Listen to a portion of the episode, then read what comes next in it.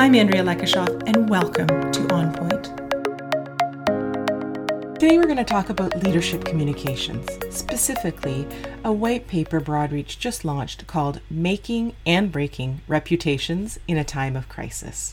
Throughout the COVID 19 pandemic, companies have been grappling with tough decisions and how to communicate them. How businesses and their leaders behave today will have long reaching consequences for their future reputations.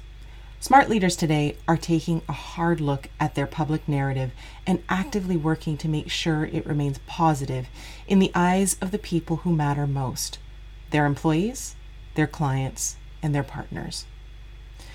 The white paper I'm about to discuss today provides 10 important best practices, plus a bonus tip for business leaders to follow in communicating during this and, frankly, any crisis. The overarching theme across the entire list is for leaders to bring compassion and transparency to their approach and to put their people first. During this crisis and beyond, leaders and their companies' reputations will hinge on how they communicate. Today's world needs leaders who speak with empathy, who are not afraid to have tough conversations and to make mistakes, and who bring their humanity to everything they do. Leaders who can do that will emerge from this pandemic stronger than ever and poised to lead their businesses into the future with kindness and compassion. As mentioned, throughout the global COVID 19 pandemic, many companies are going through tough times and making very difficult decisions. Over the last few months, however, the way companies have handled those decisions and how they've communicated them has varied widely. Those varied approaches are going to leave lasting marks, for better or for worse, on the reputations of companies and their leaders. Communications has never been more important than it is right now. Over the last few months, reputations have been made and reputations have been broken. And as we start to emerge from this pandemic into a new normal as we have, it's not just the personal brands of leaders that will be affected by their actions during the crisis. Companies' very cultures will hinge on their leaders' approach to communication. Today, communication is leadership.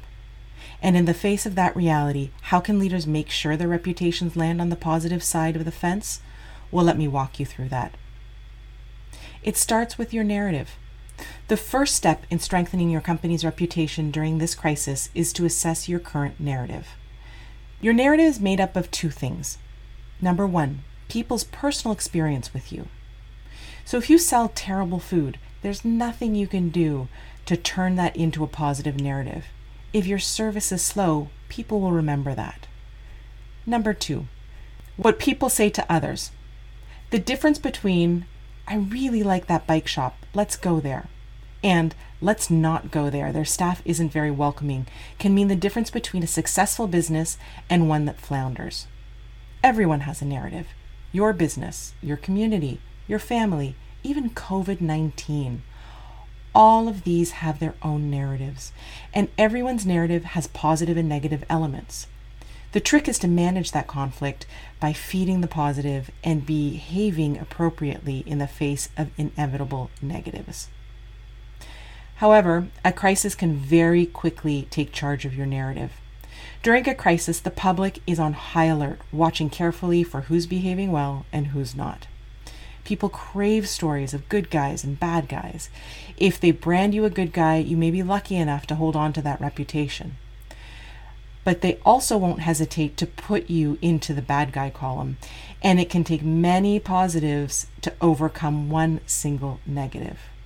A crisis on this scale makes it incredibly difficult to establish and maintain a positive narrative. But that's your job. Your job is to lead your company in a way that takes control of the narrative and demonstrates that the positive story of who you are is real making a tough decision doesn't make you a villain. What can make you a villain is choosing to communicate that tough decision without empathy, without transparency, hiding behind spin, or staying silent altogether. By deliberately choosing to communicate the right way and showing your humanity in every interaction, you can keep negativity from dominating the conversation and steer your narrative towards the positive. So let's be clear Effective crisis communications is not about sending perfectly groomed and edited emails. It's about bringing your people and your stakeholders along on a mutual journey. It's about letting them know where things stand and where you expect them to be in 30, 60, 90 days. It's about admitting when you don't know something or when you've made a mistake. It's about checking in with your clients, your partners, your employees, and offering to help them professionally and also person- personally. Honesty, transparency, compassion, and empathy. These are what matter right now and what will determine your reputation for years to come. Communicating effectively in a crisis is indeed a careful balance, but it's not difficult and it's not magic. You have it in you to get this right. And with that, here are 10 things you can and should be doing right now to establish a positive narrative that will last long into the future. Number one, live your company values. Your company values, as you know, are your true north, so sticking to them is absolutely critical right now. Your employees need to see that your actions and communications are consistent with what you have said in the past. If your company values are constantly reinforced, modeled, and used to develop talent and evaluate performance, they become your competitive advantage. If you don't have a set of clearly articulated values, now's a great time to create one. Look to other companies for great examples. Try Broadreach's charter at brpr.ca or watch LinkedIn's CEO describe the power of his company's six core values on YouTube. And as Apple's CEO Tim Cook says, this is the time to truly act on your company's values, purpose, and mission to deliver on customer needs and align to your brand. Your employees and customers will want to know what you stand for as a company and how your company is a good corporate citizen during this pandemic. Number two, bring humanity to your communications. Leaders need to start being real, worrying less about massaging the message and more about showing their true selves. Consider world leaders like New Zealand Prime Minister Jacinda Ardern and St. Martin Prime Minister Silveria. They have embraced this approach and have been praised for their honesty and empathy, and also for their capacity to build trust. Now is not the time to hide behind corporate speak, spin, or puffery. Be willing to have the tough conversations openly and honestly. Speak from the heart. Acknowledge how hard things are. Demonstrate empathy for your people. And make sure they know how much you appreciate their efforts. Make your communications direct, clear, and brief and be truthful and speak from the heart. Imagine the long term effect if, instead of rolling their eyes and thinking, oh, great, another company COVID update, your team started to say, wow, that was a really personal conversation I just had with my manager, or wow, our CEO was incredibly real in today's virtual town hall. That would bring an incredible shift in connection and engagement to your culture. And don't be surprised if the conversation shifts dramatically, as it did several months ago into the pandemic when protesters took to the streets in the US and around the world to demand an end to police brutality and racial inequality. And be ready to shift with it. Stay on top of what's most important to your stakeholders and be willing to talk about difficult issues directly and from the heart. Of course, actions speak louder than words. An executive team that protects its own salaries while cutting others will be seen as a self serving and elitist group. And believe me, that reputation will stick.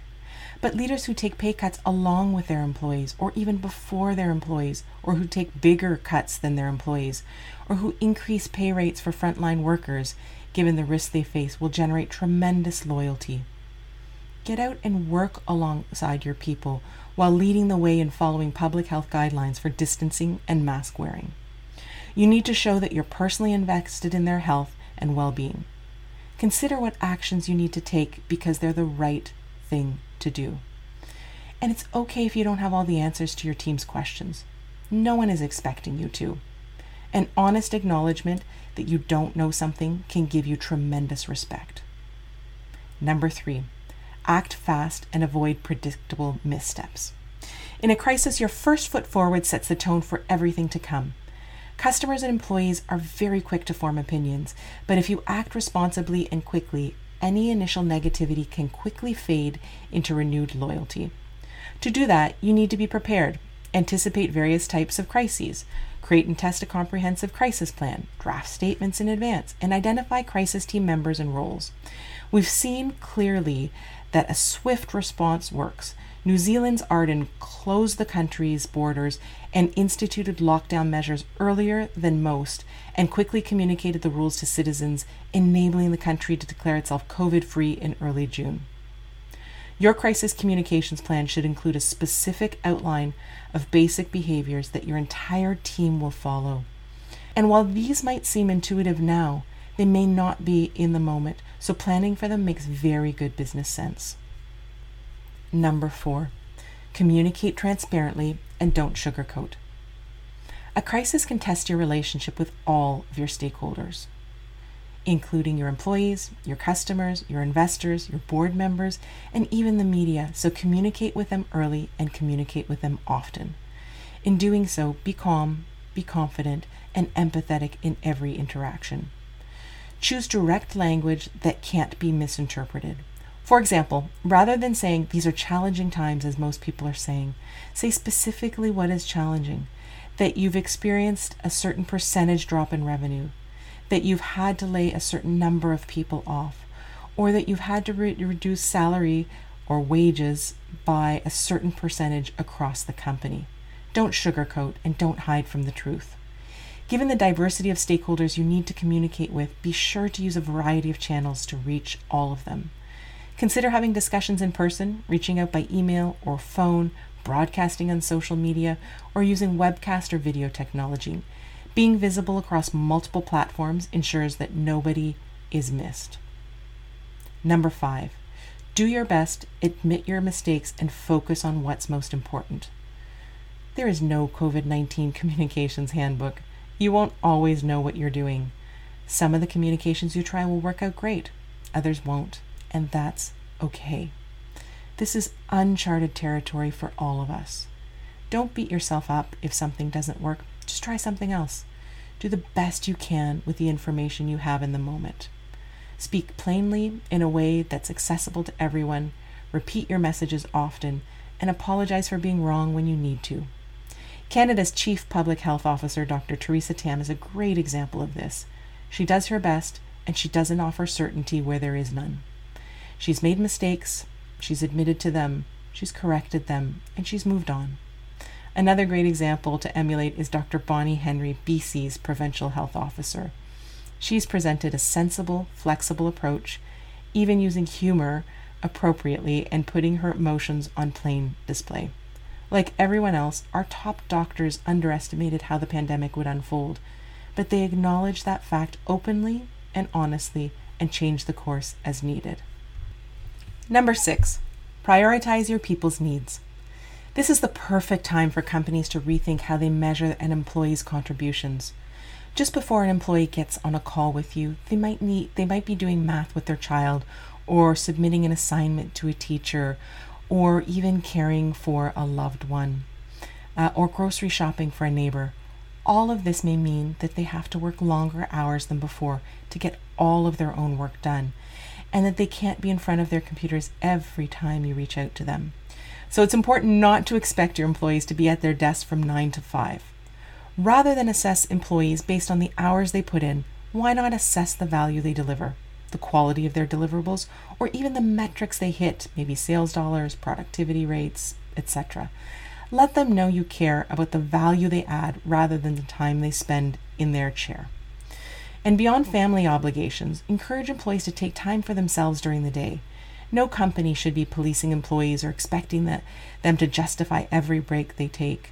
In fact, the best leaders are telling their people to go out for walks, to work out, or just take the time they need to avoid burnout. Modeling that behavior yourself can go a long way too. Be open about the bike rides you take with your kids or the workouts you complete during the workday and talk about how they're helping you stay healthy, sane, and productive. And as employees begin to return to work, provide protective equipment and put plans in place to keep people physically apart. Perhaps more important, consider whether they need to be back in the office at all. Are you compelling your people to come back to work even though they can easily work from home? think about what that says about your company and what such actions could do to your long term reputation. The CEO of e commerce uh, giant Shopify recently said the era of office centricity is over. The company, along with others like Kobo, Google, Facebook, has decided to keep company offices closed for the rest of 2020 and allow most employees to permanently work from home after that if they choose to. Instead of mandating a path back to work, ask your employees for their input and be open to creating individual solutions based on individual needs. Number seven, listen and get personal. After so many weeks of communicating to employees, it's time for CEOs to listen. Don't assume you know what's on your people's minds or how they're feeling. Ask them. As companies survey their employees and hold virtual coffee meetings with small groups, here's what some of them are finding. The idea of going back to work, even in a few months, is creating anxiety for many. Employees' biggest fears center on public transport, elevators, bathrooms, common areas, and kitchens. People don't want to jeopardize their family's health to go to work. Others don't want their kids to go back to school and would prefer to homeschool them. Listen carefully to what your employees want their new normal to be like. Respect each employee's personal situation, their anxieties, and their fears, and ask how you can help them feel comfortable and safe. Think carefully about how you can adapt to their needs and plan for a different future. Leaders who aren't used to having personal conversations with their teams will have to build that muscle. There's simply no other way anymore. Number eight, inspire your people through actions. Inspirational leadership comes from action.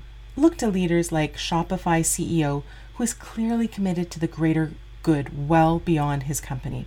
He has not waffled in making bold decisions like having employees work from home, as we talked about, uh, and giving people money to get themselves set up in a home office. He's also promoting Canada as a great place to work. He hasn't waited for someone to tell him what to do. Through his commitment to real, substantive changes that make a tangible difference for people, he's taking bold action to define the future of his company. Consider how you can get into the trenches with your team. If your team is working outside their homes, make sure you do too. That's what leaders do. You set the tone for the business, and what you say and where you show up matters, and your actions speak just as loud as your words. So put some thought into what actions you can take that will really benefit your employees and customers in this moment. Are you really demonstrating to the world that you're thinking about the future in a different way and that you're working to improve your company's culture? Everything you say and do today will be absolutely remembered tomorrow and long into the future. Number nine, don't proactively communicate with media unless it's related to the current situation. If you're making adjustments to your processes to help the current situation, if your product or company is helping the fight the virus, protect communities, or educate the public, then let the world know. MasterCard and Visa, for example, increased tap limits to help people shop securely with more peace of mind, and many food and furniture delivery companies are offering contactless delivery or curbside pickup. Those are the kinds of actions you should definitely be communicating. But when the world is completely focused on major defining events, any effort at self promotion can come off as tone deaf. If you have nothing to say that's relevant to what's currently happening, don't reach out to the media. This is not the time to talk about your new facility or product. The media, they're all focused on bigger issues. Even sports and entertainment reporters have been redeployed in many cases. Protect your reputation with members of the media by respecting their priorities. It's okay not to have news right now. The public is focused on critical world events at the moment, too. Number 10, focus on mental and physical health yours, your families, and your teams. This could really be the first tip on the list because without our health, none of the rest of it matters. There's been a lot of talk about wellness in the workplace in recent years, and this crisis takes that discussion to a whole new level. First of all, take care of yourself. Your own physical and emotional well being needs to be your first priority because if you aren't doing well, you won't be able to help anyone else. Be vigilant about monitoring the health of your children and your other family members too, paying particular attention to everyone's mental health, which can be significantly impacted during this extended time of isolation. If you have questions or concerns, don't be afraid to seek professional help, perhaps through your company's employee assistance plan if one is available. Leaders don't traditionally play the role of health and wellness coach for their people, and you may feel a little out of your comfort zone in taking that on. But right now, it's expected and it's critical. Leaders currently have a passport to provide health advice, and it might be exactly what your team needs. Make sure your employees know that their health, both physical and mental, is your priority, and look for ways that you can support them in maintaining it. It could be as simple as sharing tips for healthy cooking or links to free video workouts. You can also highlight how they can significantly boost their immunity through food, sugar reduction, exercise, and sleep. Find sources you trust and share them broadly, starting with the latest updates from your local health authorities. Bonus tip number 11 Encourage connection and fun. Helping your team stay connected is more important now than ever before. Checking in with them once or twice a week with no business on the agenda and maybe a funny image or video on your Zoom background can go a long way towards maintaining connections. Encourage your team to take calls outdoors if they can so they can get fresh air and exercise at the same time. Help your team see the lighter side of things too by sharing a regular dose of humor and fun. Team challenges or contests can be great stress reducers. One company is running an at home beer brewing competition, for example, with a taste test plan for whenever the team is back together. Another is hosting a talent show with the winners receiving a gift card of their choice. There are lots of things you could do to put a smile on your team's faces, and this is a great time to focus on creating some joy. So, finally, to wrap up, how you communicate with your people, your clients, and your other key stakeholders during this crisis will establish your and your company's reputation for years to come. Today's world needs leaders who work side by side with their people, leaders who share tough news with compassion and empathy, who make transparency their top priority, and who are clearly working hard to help their people through this. We need leaders to finally be real people who are comfortable making mistakes and who aren't afraid of showing their humanity. And when this pandemic is over, those are the leaders and those are the companies who will have made a lasting impact and who will emerge far stronger than they ever were before. This podcast was produced by Broadreach Communications. I'm Andrea Lekushoff. Thanks for listening. For show notes and additional resources, visit brpr.ca forward slash podcast.